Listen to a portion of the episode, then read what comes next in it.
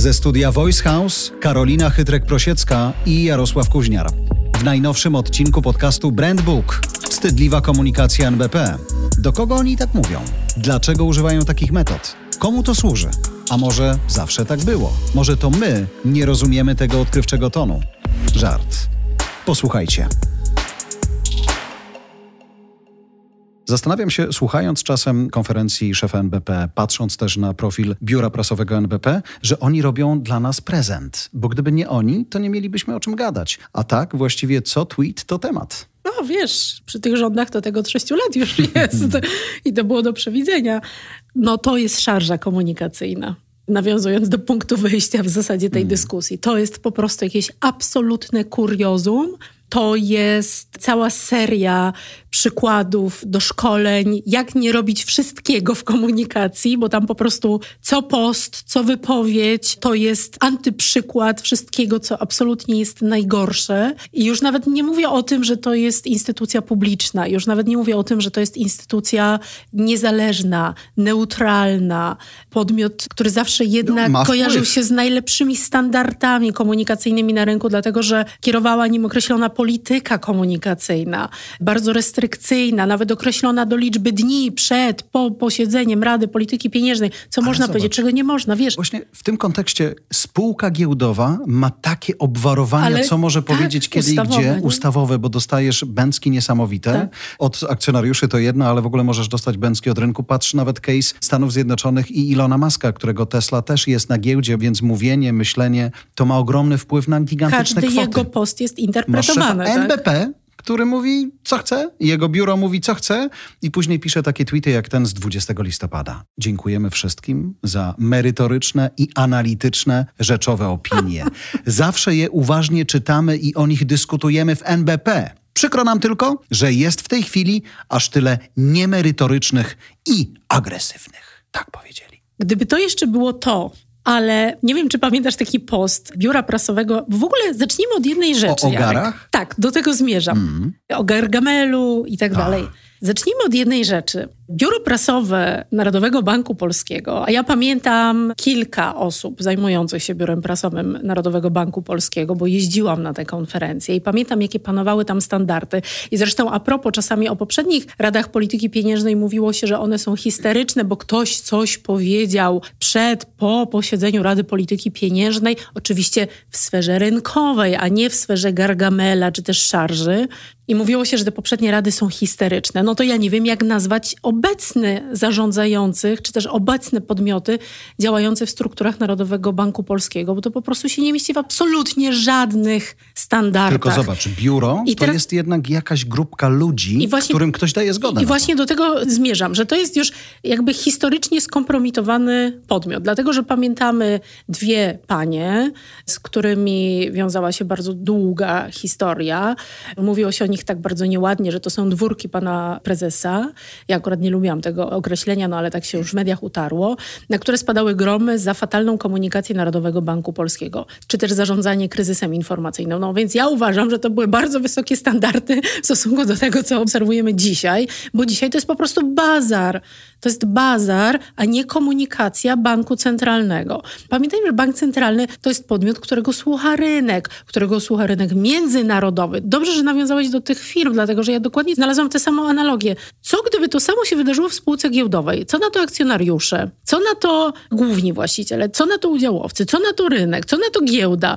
Przecież KNF zapewne by reagował, a tutaj nic. Znaczy, no może premier ostatnio coś tam Próbował, bąknął. ale pomylił złotego ze złotówką. To jest człowiek z banku, Jarek, więc można mu wybaczyć. Złotego ze złotówką, skoro Narodowy Bank Polski, o to jest też świetny kolejny przykład, Narodowy Bank Polski, który pomylił w słynnym tweetie o szarży, bo to był chyba koszmarnie kompromitujący tweet, w którym bank, jeśli dobrze pamiętam, przyznał się do celowego osłabienia złotego, w którym to Narodowy Bank Polski pomylił miliony z miliardami. Ale to jest, oni mają tyle kasy, że też bym mylił. No bo to złoto, rozumiesz? No. Te zasoby złota.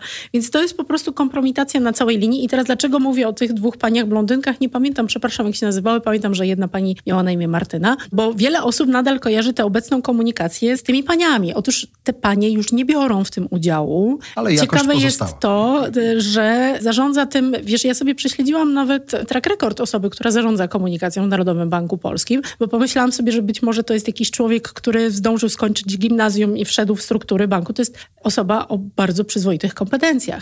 I to mnie najbardziej zaskakuje. To oznacza, że albo mamy w tej chwili syndrom oblężonej twierdzy i taką inflację, właśnie a propos inflację słowa, treści, żeby nie powiedzieć inaczej, jak to się mówi kolokwialnie, informacyjną, nazwijmy to inflacją informacji, albo jest to osoba, która, nie wiem, no, Jezu, niech mruga oczami, jak mamy jej pomóc, naprawdę, bo... Nie, ale ja myślę, że on lubi to. To znaczy, że to jest ten moment, w którym on, oni, jego zespół, ale też szef NBP, bo nie wierzę, że jeżeli szef NBP, profesor uznany, miałby na tyle, nie wiem, odwagi, już nie chcę mówić kochones, że widzi, że ktoś, kto pracuje dla niego, negatywnie wpływa na jego także wizerunek, no to mówi, stary, ogarnij się.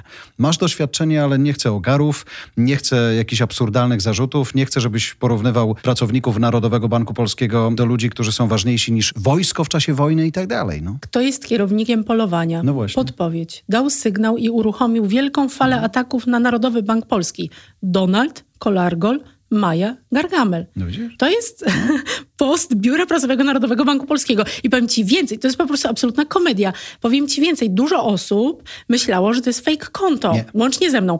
Ale uwaga, szef komunikacji w Narodowym Banku Polskim udzielił wywiadu, w którym powiedział, że no, oczywiście. nic bardziej mylnego. To jest to ich ja. konto. No ale zobacz, to jest to samo konto, które wrzuca na przykład, repostuje tweet Tomasza Sakiewicza. Tak, o nagrodzie. Ataki Tuska i Peona Glapińskiego, Łukaszenka i Putin mogą się cieszyć z takiego prezentu. I to jest na oficjalnym profilu twitterowym Narodowego Banku Polskiego. No i to jest, trudno tu używać słów, nie wiem, najsmutniejsze, najgorsze, najgłupsze, bo to jest po prostu amatorszczyzna do kwadratu. No. Jest, absolutnie jest. I powiem Ci, że ja mam takie poczucie, że o ile wiele obszarów komunikacyjnych partii rządzącej jest skierowana do konkretnego odbiorcy, o tyle pomyślałabym, że tutaj jest podobnie. A poseł Problem... Kowalski też?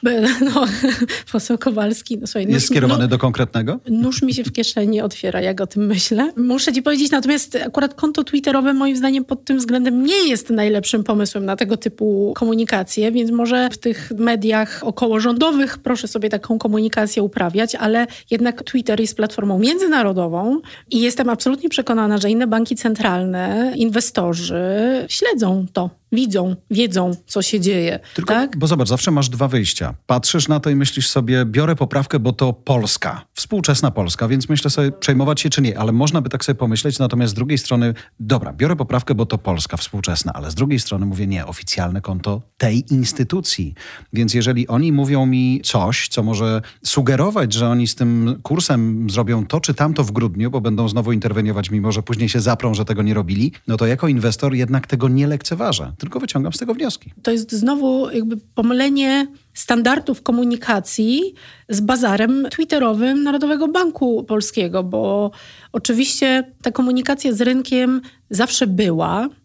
Ona miała określone swoje zasady, natomiast dzisiaj mamy taką sytuację, że Narodowy Bank Polski prawdopodobnie próbując przykryć błędy popełnione, jeśli chodzi o decyzje w związku z bardzo szybkim wzrostem inflacji. Mówisz o stopach, tak? Że tak, e, mhm. tak. Prawdopodobnie próbuje wdrożyć jakąś politykę komunikacyjną obronną. Przy czym ta polityka sprowadza się do kompletnego chaosu. Narodowy Bank Polski dyskutuje w sposób pozostawiający wiele do życzenia z byłymi członkami Rady Polityki Pieniężnej, jak na przykład z profesorem Hausnerem. Mhm. Robi to publicznie. Wydaje jakieś w ogóle śmieszne komunikaty. Ja nie wiem, czy ty czytałeś ten komunikat Departamentu Komunikacji. Czekaj, ja sobie aż gdzieś ściągnęłam, że... Ale mówisz o Hausnerze? Wbrew temu, co powiedział Jerzy Hausner w TVN24, organy kierownicze NBP kierują się wyłącznie twardymi danymi i analizami departamentów NBP i tak dalej, i tak dalej. Ale podoba mi się też to we wszystkich prawie krajach, tak jak w Polsce, inflacja najwyższa od wielu lat. Jaka jest różnica? Nie ma, nie ma takich ataków personalnych na prezesa i pracowników Banku Centralnego. Mam wrażenie, że oni siedzą tam Oni są na wojnie, przy Placu wiesz? Powstańców, w tym pięknym budynku, patrzą Tak. na to złoto i po prostu Są im, na wojnie. Są im- po prostu na wojnie. im ktoś Oślepiaj. strzela za oknem. No. A ponieważ widzą przykład- barierki wokół TVP po drugiej stronie, to może to sugerować, że rzeczywiście Albo słuchaj- jest oblężenie. Komunikacja biura prasowego. W listopadzie 2021 roku w obliczu nasilających się ataków natury politycznej na Tak. NBP, bo dodajmy przecież pan profesor Glapiński nie ma żadnej e, W ogóle. historii On nie politycznej. zna Kaczyńskiego Zupełnie. Wyrażanych zarówno zmasowanym dystrybuowaniem fake newsów na Twitterze poprzez konta polityków, boty i podejrzane profile, Departament Komunikacji zdecydował się na realizację działań ostrzegawczych. Mhm. Dwóch. Flary odpalimy. I to jest komunikat. No. Wpisów o kierowniku polowania. Ale zobacz, jakie to było przemyślane. Ten gargamel, jakie to było przemyślane. To nie był pierwszy raz, kiedy bank centralny skonfrontował się z opiniami politycznymi. Jednak miejsce, czas i forma wpisów sprawiły, że zyskały one olbrzymie zasięgi w mediach.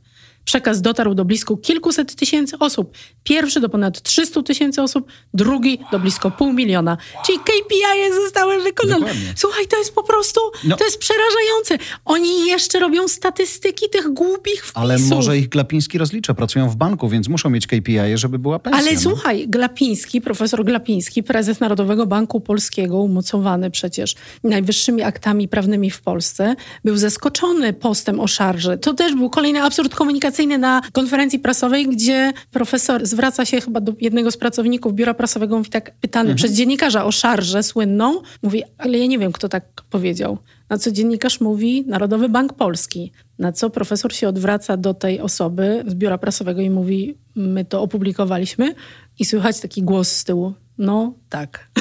Słuchaj, no po prostu ja sobie wyobrażam taką historię, która wydarza się na rynku komercyjnym. No przecież po prostu tam by wszystko latało.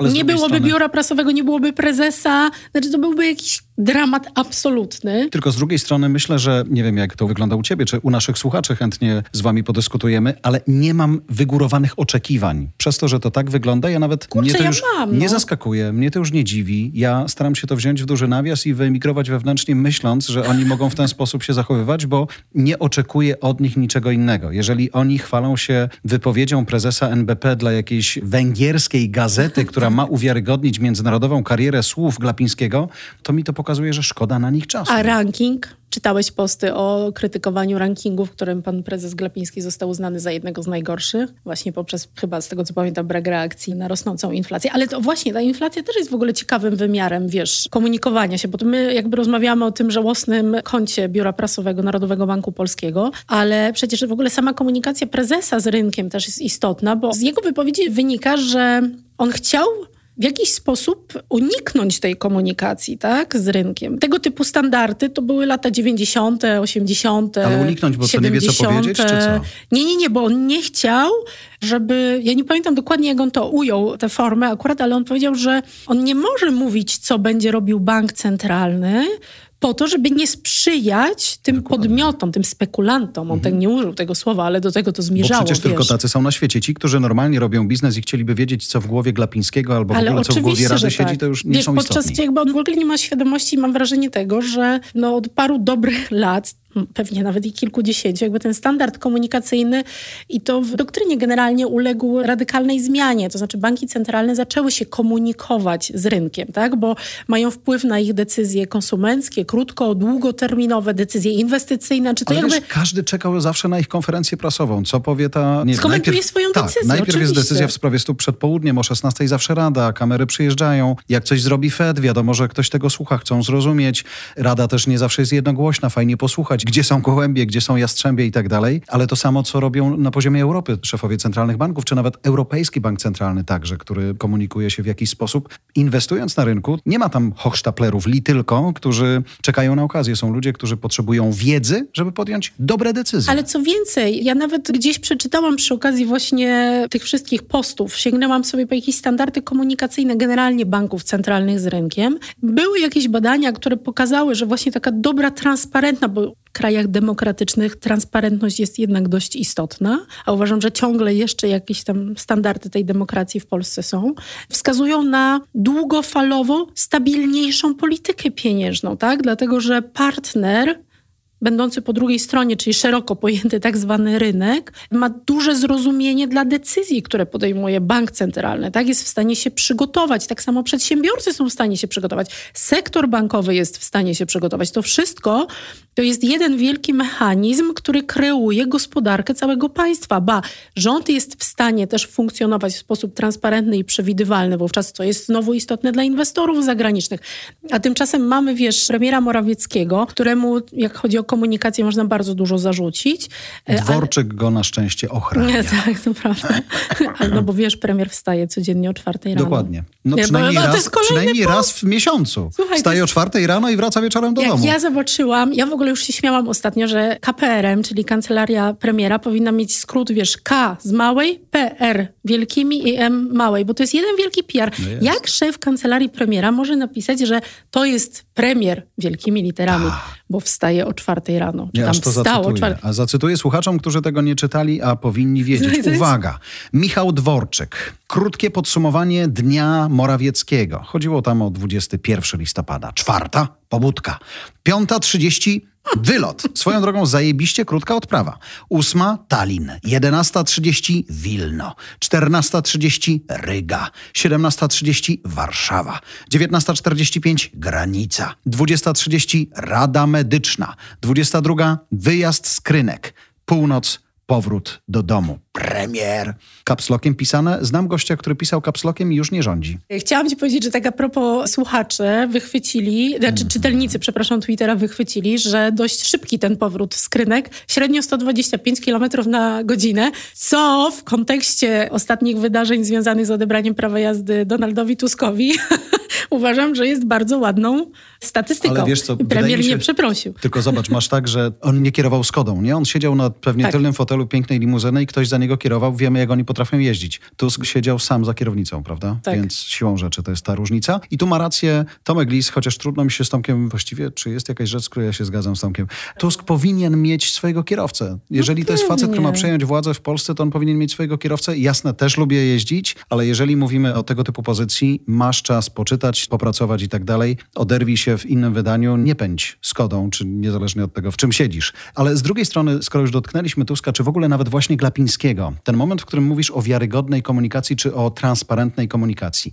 Dzisiaj świat cały, jest w kryzysie, w tym sensie, że jesteśmy w pandemii. Więc jeżeli rynek finansowy jest w kryzysie wynikającym z pandemii i trudno pewne rzeczy zaplanować, to gdybyś uczciwie mówił, słuchajcie, no cały świat, ale nie przewidzieliśmy. Inflacja jest taka, a nie inna, daleka od naszego celu, więc spróbujemy zrobić to czy tamto i uczciwie z nimi rozmawiasz, to oni niezależnie od tego, jak cię oceniali do tej pory, biorą na to jakąś poprawkę. A tak, a, a tutaj były wypowiedzi. Przecież pamiętasz, nawet ktoś rozrysował taką grafikę wypowiedzi pana prezesa Glapińskiego, w którym mówił, że on jest zaskoczony, że ta inflacja tak wszystkich niepokoi, że przecież ta inflacja to nie dotyka portfeli Polaków. Komunikacja rządu, że przecież płace rosną szybciej niż inflacja, więc tak naprawdę jest taniej, mówił bodaj pan minister Kowalczyk. Nie chcę skłamać, ale mam takie wrażenie, że w ogóle cała ta komunikacja okołoinflacyjna była, mam nadzieję, że niecelowym, ale jednak wprowadzanie w błąd, tak? Co, Bo myślisz, nagle... że ludzie, którzy mają się na tym znać, mówią takie rzeczy o inflacji i one brzmią tak, jak brzmią i oni tego nie robią celowo? Czyli tak myślą, że inflacja nie wpływa na portfele? Że jak inflacja Chciałam rośnie, to masz więcej? Ostrożna procesowo. Czuła. Znaczy. Wiesz, Ale zobacz, no. mówisz o jednym, ja, odnosząc się do Tuska i też do tego, że gdyby NBP potrafił rozmawiać inaczej, jeżeli masz kryzys, to go starasz się rozładować najszybciej jak się da. No żeby oczyścić pole i pójść do przodu. Więc zarządź i idź do przodu. Tusk zdejmuje balast, zanim wybuchnie to szambo w TVP czy gdziekolwiek indziej. Jest mandat, jest kara, Przyjąłem, nie mam prawa jazdy, do widzenia. Choć mógł dodać rzeczywiście to przepraszam, tylko tyle. Jasne. Nic by się nie stało. E, I nie dodawać przepraszam tych, którzy.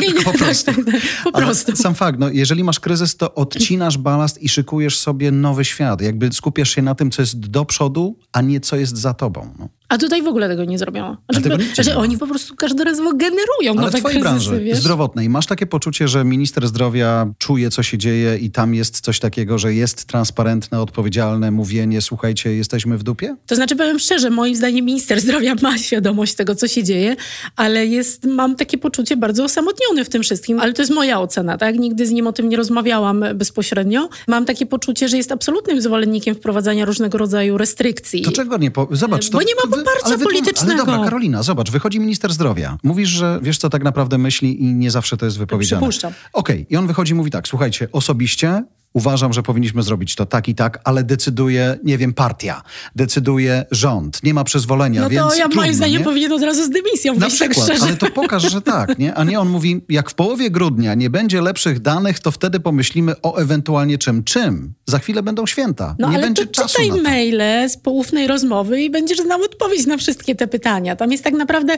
znaczy moim zdaniem rząd przyjął strategię, przepraszam, no powiem to Mhm. brutalnie, na zasadzie no to, co powiedział bodaj minister zdrowia Niemiec. Niemiec, tak? No, albo ktoś przeżyje, albo nie przeżyje. Dla, Mhm. Wiesz dla mnie to jest niepojęte. Wiesz, za każdym razem, jak słucham, i stąd przypuszczam, że jest to absolutny przekaz, ponieważ oni wszyscy używają w Polsce dokładnie tego samego sformułowania, że na przykład pan minister Niedzielski nazywający Radę Medyczną przy premierze, mówiący, że ludzie zajmujący się wąską specjalizacją często mają to do siebie, że oczywiście oni mówią mądre rzeczy, co prawda, ale nie biorą pod uwagę, i to jest istotne, stosunków I fakt, stosunki Czyli co to oznacza? No nie możemy się tym antyszczepom postawić, no bo to są te, nazwijmy to ładnie, stosunki społeczno-gospodarcze. Potem wychodzi, słuchaj, rzecznik rządu, który też ma jakąś tam konferencję a propos jakiejś tam ofensywy dyplomatycznej premiera, przepraszam, że się zaśmiałam, w kontekście kryzysu na wschodniej granicy. I mówi tak, my nie możemy podjąć decyzji związanych z obostrzeniami, bo właśnie musimy brać pod uwagę co?